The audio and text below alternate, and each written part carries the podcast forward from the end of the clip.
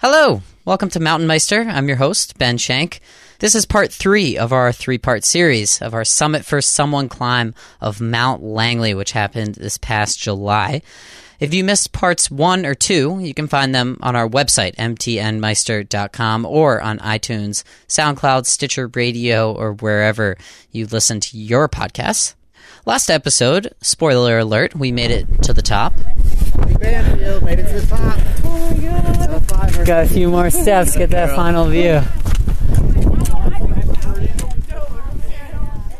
Wow. Holy sh! That's pretty scary. In this episode, we try to make it down.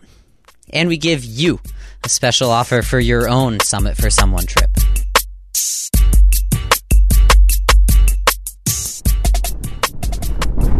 Hopefully, you can hear me over all this wind. So we're at like a pretty windy part of the descent. It took us about four hours to get from our base camp to the top of Mount Langley.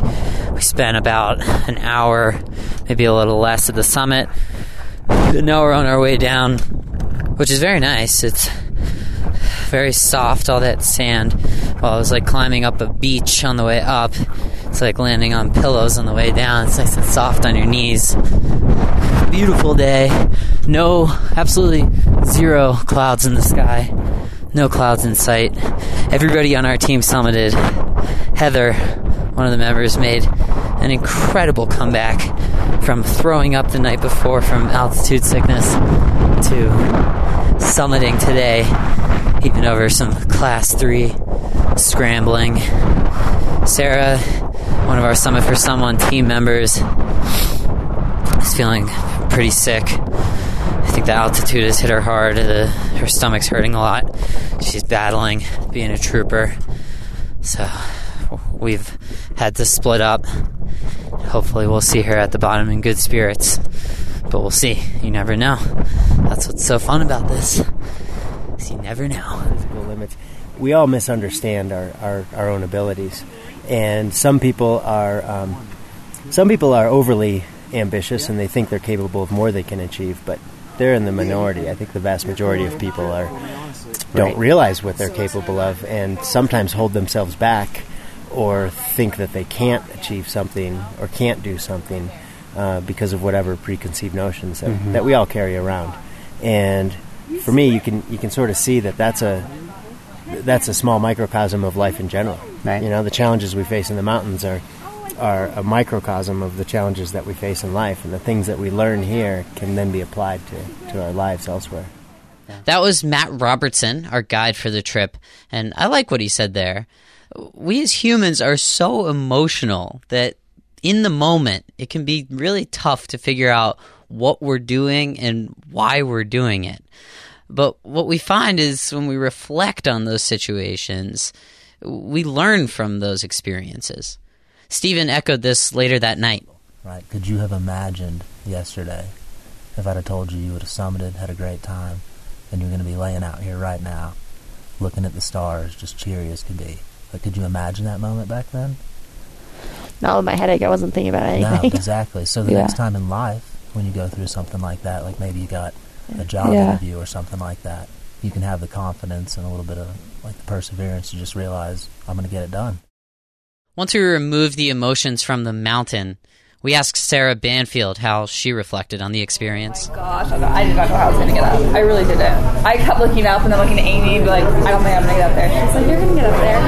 She's like, You will. And she'd be like, Only 20 more minutes. I'm like, No. Probably a lie too. It's probably Yeah. Right. Oh, at least, at least. But I don't know. There was I had a lot of like inner drive to just want to do it. I just want to get up there. I really didn't care. Um, just for myself, I think, just to like see like what I'm really capable of physically and mentally. Woo!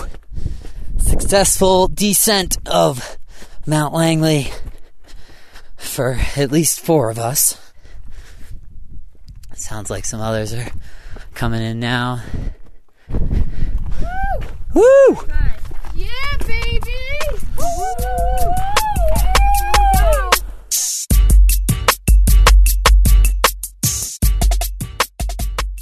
I'm my name's Brian Martin. I'm the executive director of Big City Mountaineers. Um, we want you to have your own experience summiting for someone. I spoke with Brian Martin to learn a little more about the program. It's uh, it's about half of our revenue. Wow. Uh, we're a, we're a 1.2 million dollar organization.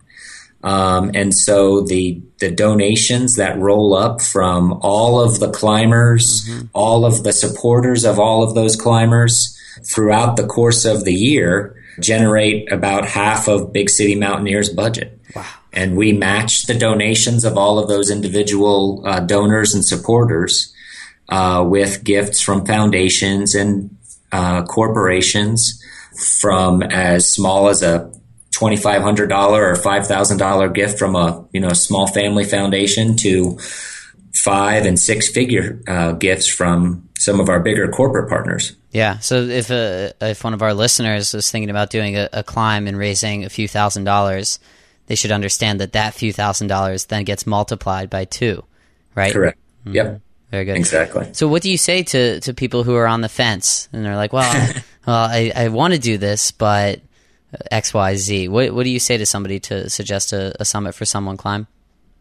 Uh, you know, please come and join us. Um, we have uh, staff here that is ready to assist you, to help you. Um, I know that oftentimes climbers uh, come to us and they don't know a thing about how to ask their friends, their colleagues, their coworkers for a dollar uh, to fundraise for Big City Mountaineers. They've never done anything like that before.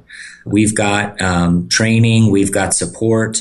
Uh, we provide the materials uh, and all the backing that you need to feel as comfortable uh, as you possibly can in making those requests uh, of uh, of your friends and colleagues and coworkers and family members.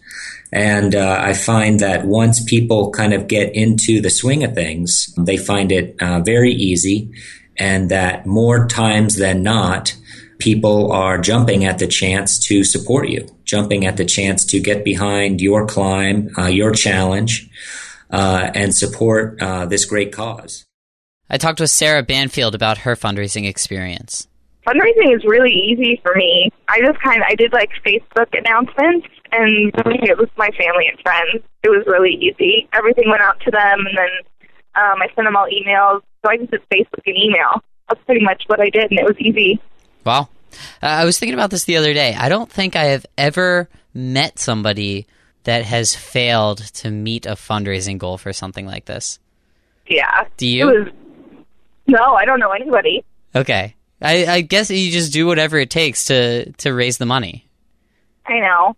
I know. There was no way I wasn't going to raise it. I would have I would have figured it out, but yeah. yeah, it was simpler than I thought. I've never raised money for anything before. I guess all you have to do is just sign up for it, and then you're basically going to force yourself to to raise the money. Yeah, exactly. Uh, but we were doing some back of the envelope calculations of all the people we've organized and coordinated, the trips we've um, we've run over the past 25 years. It's 7,300 kids and counting over 5,000 adult volunteer mentors have joined us on Expedition. Uh, we've run over 700 expeditions. Wow. And uh, as we kind of look at all of those uh, numbers and look at that over the course of those 25 years, we estimate that we have provided over 36,000 nights under the stars for kids that would not have had the opportunity otherwise. 36,000 and so that that equates to a hundred a hundred years. You've provided a hundred years under the stars. Yeah right? yeah, yeah. do i have that right? Yeah. Yeah that's incredible. Yeah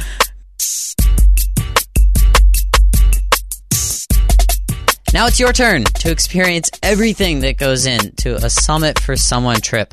They have climbs all over the country, even the world. Uh, Kilimanjaro's coming up February 7th through 17th, and other trip dates will be released in the coming weeks. You can also create your own climb, or even a bike trip, or a running fundraiser. If this is for you, let us know. Shoot me an email, ben at mtnmeister.com, or go to bigcitymountaineers.org and click on the Summit for Someone link. The first two people who officially sign up will receive a Petzl headlamp, a sleeping bag of your choice from Mountainsmith, the sleeping pad that I use, the Q-Core SL top of the line from Big Agnes, and a $100 donation toward your fundraising campaign from Mountain Meister. This all in addition to the gear package that you receive when you sign up for a Summit for Someone trip.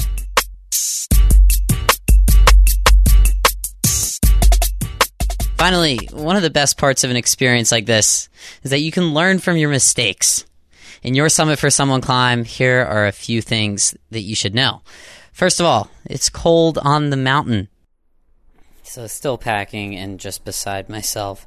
Uh, it seems like such overkill. I look at the weather in Mount Langley and it says it's going to be 90 degrees and a low of 60 degrees, and I am packing long underwear, top and bottom, then expedition weight long underwear, top or wool shirt, then a pile, which is like uh, the pants with the thick wool on the inside, or soft shell sweater or jacket, then the same thing in pants. It just feels weird packing all this warm stuff for winter, even though I'm going to Southern California. I think it's time for another layer. yeah. Number two, give yourself time to acclimate. What would you do differently training next time? I'd be like in more elevation. Like I went up to Flagstaff, so Phoenix, you're in the desert, Ah. zero. So I, I went to Flagstaff like twice. Which is how high? The, I so I climbed Mount Humphrey, which is twelve thousand. Wow, okay. Yeah. But I was there. I'd like drive up in the morning, drive back. Yeah. I never stayed up there. I was about to say, I didn't sleep like the run night up around there, up yeah. there. Yeah. Like I should have done. Number three, respect your fellow climbers.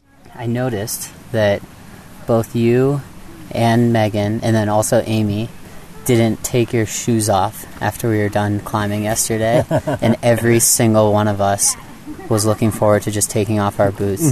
Why? Why is that? Personally, I'm a little self-conscious. I don't want my smelly feet to spoil everyone else's appetite. Every single person on our climb, the first thing we did was take our boots off, and you three were cooking dinner with your shoes on. That's an apt observation. I wouldn't have Yeah. noticed that myself. Um, I think part of it is we spend more time in our in our Yeah. you know these are these are everyday wearing shoes. This is our everyday activity. But there there was a moment I would have loved to have taken my shoes off, but I, I didn't want to. Um, I don't want to punish anyone Right. else. Number four, there's more to the experience than just the mountain. All right, it's two o'clock in the morning where I am. Self supported expedition. No, not really self supported, considering I'm in a rental car. But I'm alone. It's a solo expedition from Las Vegas to Lone Pine, which is right near Mount Langley. It's closest town.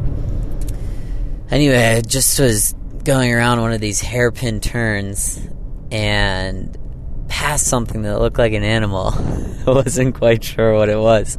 So I turned around and there it was.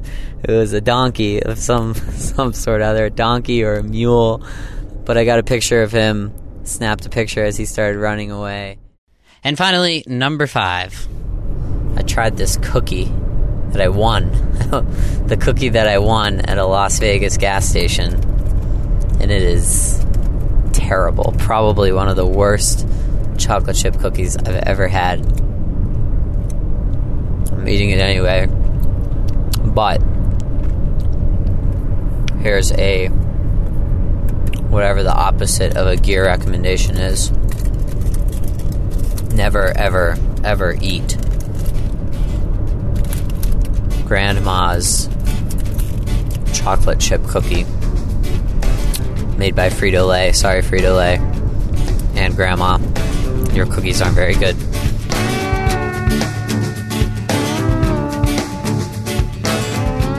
Hey, hope you enjoyed that series of episodes about our Summit for Someone climb of Mount Langley.